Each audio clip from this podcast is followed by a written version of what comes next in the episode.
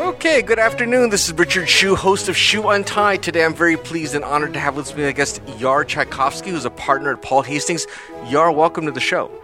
Uh, thanks for having me, Richard. Uh, glad to be on. So, Yar, let's start by talking a little bit about how you got. Obviously, you have a very successful IP litigation career. Tell me a little bit about how you got into this to begin with. It's interesting. Uh, you know, I uh, I had an older brother, ten years older than me, uh, Tim Chaikovsky, who was a lawyer, uh, and kind of. Uh, um, I was the youngest of four boys, and really, uh, my older brother, I was almost like a, a dad, shall we say? Because my dad was a little bit older along the way, so I got interested in the law by seeing him. He went to actually, interestingly enough, the same undergrad, same law school that I did, SC UCLA, growing up in Southern California and uh, that got me my interest in my law. But I was always interested in technology. Went to SCU, computer engineer. Hmm. Uh, so had some inkling that hey, let's marry what I had been seeing in terms of the practice of law with my interest in technology and my degree. So I obviously went to UCLA Law School, took a patent law course, liked it a lot. Um, now back then, interesting, you know, that was all they had is one patent law course. That's all you couldn't take more. Unlike today, where there's a lot more sophisticated, and uh, started practicing at an IP boutique in Southern California in Pasadena, Christie Parker and Hale. Oh, I remember that. I was at Lyon and Lyon.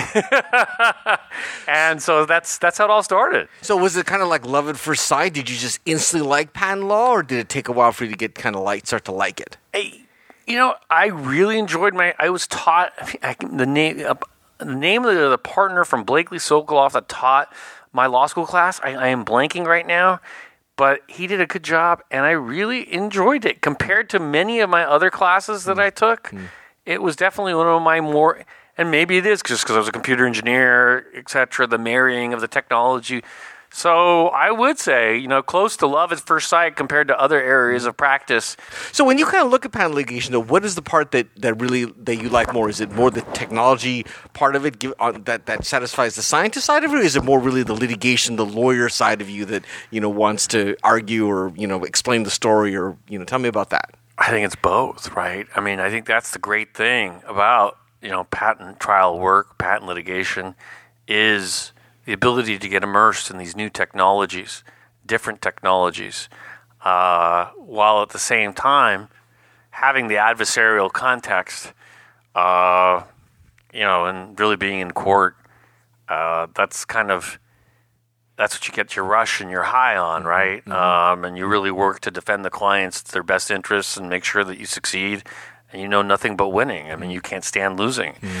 So it's that ability, I think, to marry the technology and the technologist in me while having the adversarial, but also being able to bring it to a judge or a jury that is not sophisticated in the technology in any way, shape, or form, and being able to present it to them in a way that's easy for them to understand. Now, what are some of the ra- what are some of the technologies you have um, litigated? Give me a feel of the range of the types of different technologies you've done. So that first case I described was medical devices. Uh, that was needleless injection sites to kind of really, you know, back then, you know, it was really to help prevent HIV and uh, hepatitis spreading inside of the hospital context. Um, and that was really that was my first case, medical devices. Since then, obviously, it's been more semiconductor, semiconductor manufacturing, software. You know, in particular, pre Alice, there's a lot of software, uh, internet stuff. Um, but really running the gamut, you know, working with memory companies, you know, handsets, cellular companies, obviously everybody doing work in that space over the last eight, nine years. Mm.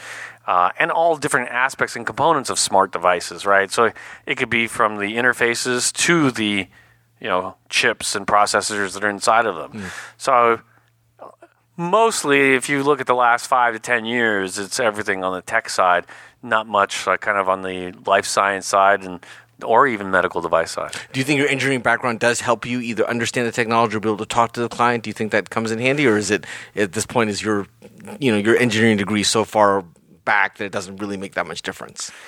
I I think it's more easily accessible from the get go mm-hmm. uh, to an individual like myself. You know where others maybe you know it depends. They want to get immersed in it, but you know I may have a better aptitude of where to begin, uh, how to get into it. Um, and part of that's because, yes, it was so long ago, right? I mean, over 20 years ago. Um, wow, over 25 years ago, that I you, you went to college, but you know, you never forget how to approach. You know, I worked for a year, year at Hughes Aircraft Missile Systems, you know, doing software development for at that time was called Brilliant Pebbles or Star Wars. Mm-hmm. Um, you just you don't forget that application of technology. Um, that's not to say that you know I pick up. You know, I, I didn't learn about semiconductor manufacturing in in college, but the ability to pick up something and because you went to school to learn technology in that way you know you don't have what you see sometimes in some other people you know fear of anything on the technology side you kind of really it's an acceptance so i view it as a positive and you know given the experiences quite frankly you know i think sometimes the people who have technical backgrounds maybe aren't the best patent litigators, for example. I mean, if you look at some of the uh, exceptional patent litigators every day, a lot of them don't have technical mm-hmm. backgrounds. Mm-hmm. Um, I think I, am cognizant of that, self aware, and try to make sure I step aside. And uh, um, I am bringing it down to a level, quite frankly, I'll even test some of my ideas at home, mm-hmm, okay? Mm-hmm, mm-hmm. Uh, and we don't have other technical degrees at home. So I, that's what I try to do. Uh, to make sure that I'm not getting too mired in the technology. Now, when you look back on your career, are there any what are, are there any like I don't know, one or two highlights. You talked about the first trial, but are there any other highlights in between or since then that really kind of stand out in your mind as either you know a really harrowing experience or something really you know a real inflection point in your career? I mean, I, I think in terms of like an inflection point, uh, you know, for me that was very positive uh, was back in oh probably about 04, 05, when I was at the time at Weil Gotshal. Uh, I worked on my first ITC matter. Um, and you know, never done it before. And I was working on behalf of Thomson, uh, me and a couple other partners, uh, and really enjoyed uh, the experience. We actually we were, we were, representing Thomson against AUO and BenQ.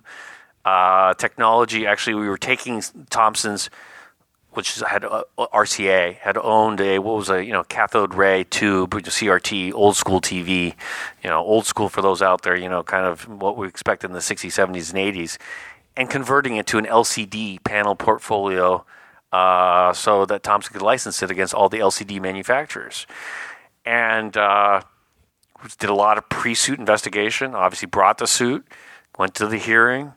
Uh, two week hearing before now retired ALJ Barton. Um, did so well, uh, and it was a team effort. Truly, there were three partners that really were leading the charge. Uh, now all at other firms, not at Weil.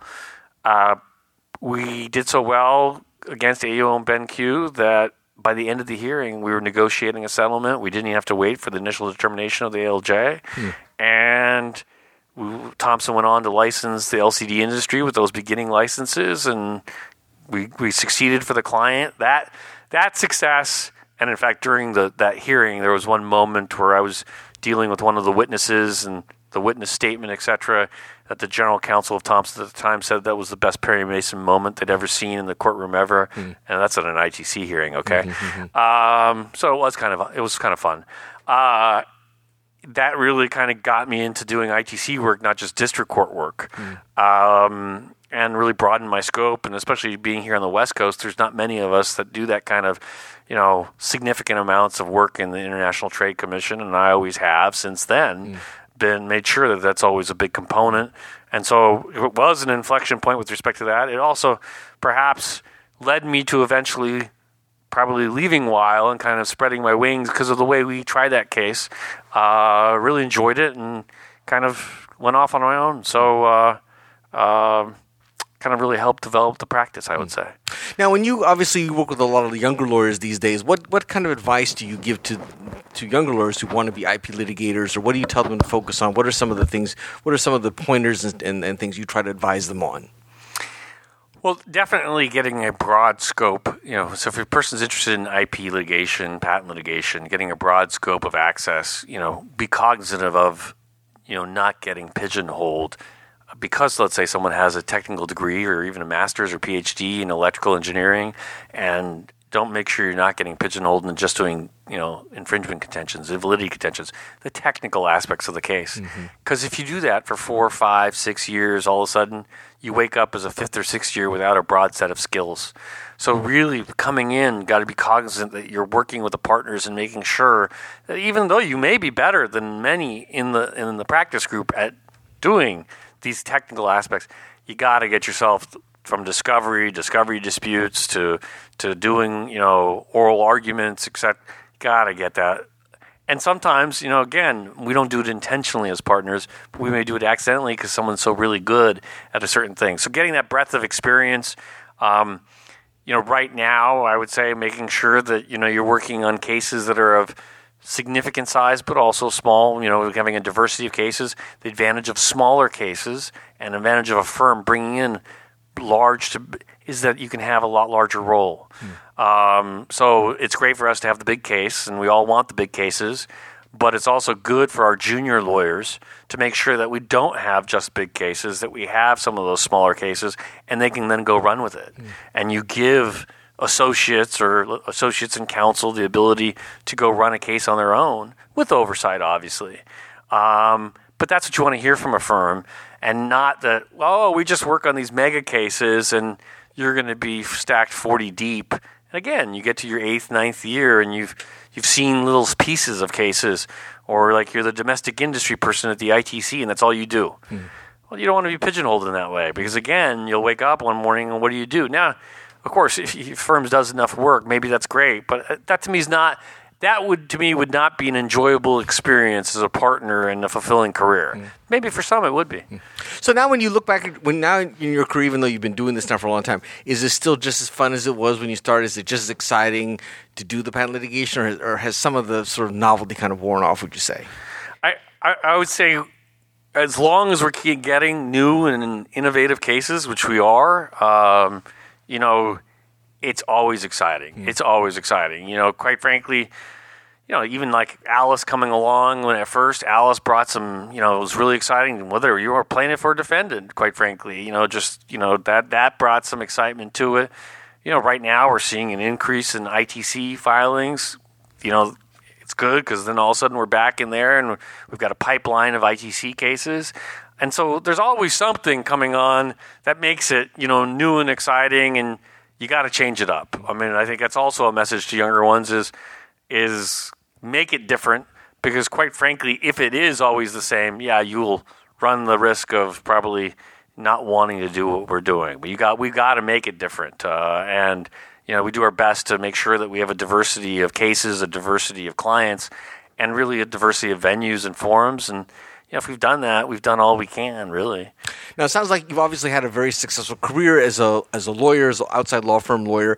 Have you ever thought about, or do you ever see yourself doing anything else? Could you ever see yourself as an in-house role? Could you see yourself in some business role or anything else other than being an outside lawyer? So, so the answer is no, and I'll explain why for those that probably that do. Some probably know out there that listen, some don't. I actually spent a brief tenure in house. Uh, uh, so 1999, uh, Nasdaq 5000. You know, State Street Bank came out in 1998. Uh, maybe a, from a personal perspective, I got married in the summer of '99. Yahoo came a calling as I was at O'Melveny and Myers and said, "How would you like to be our first head patent counsel?" Uh, it also was a reason to come to Silicon Valley and leave Los Angeles. Otherwise, I'd probably still be in Southern California. Ah, interesting. Uh, and so Yahoo called me up. Uh, uh, was using a recruiting firm, Major Lindsey and Africa at that time. Uh, uh, my good friend Chuck, uh, and uh, I came up and spent about a little bit like a year and a half, almost, I think, at Yahoo before I went back in private practice. And uh, uh, I have to say, I, was okay. There were certain aspects I liked about it. Now, maybe it's also in part because I was there for the dot com crash, and that wasn't the greatest experience in the world. Uh, but you know, part of it also is I enjoyed as I from that first trial in medical devices. You know, I didn't. I probably didn't go in house for the right reasons, right? And, and a little bit of that Nasdaq 5000, Silicon Valley. I live in LA, etc. and I think I was always meant to be, you know, a trial lawyer, working outside, and doing what I'm doing. For better or for worse, this is what I was meant to do. Well, Yar, this has been a fascinating conversation. I really appreciate your taking the time. I'd love to check in with you in a few years and see if you're still enjoying what you're doing. Uh, thanks, Richard. Appreciate it. This is Richard Shu and Yar Chaikovsky. Thanks.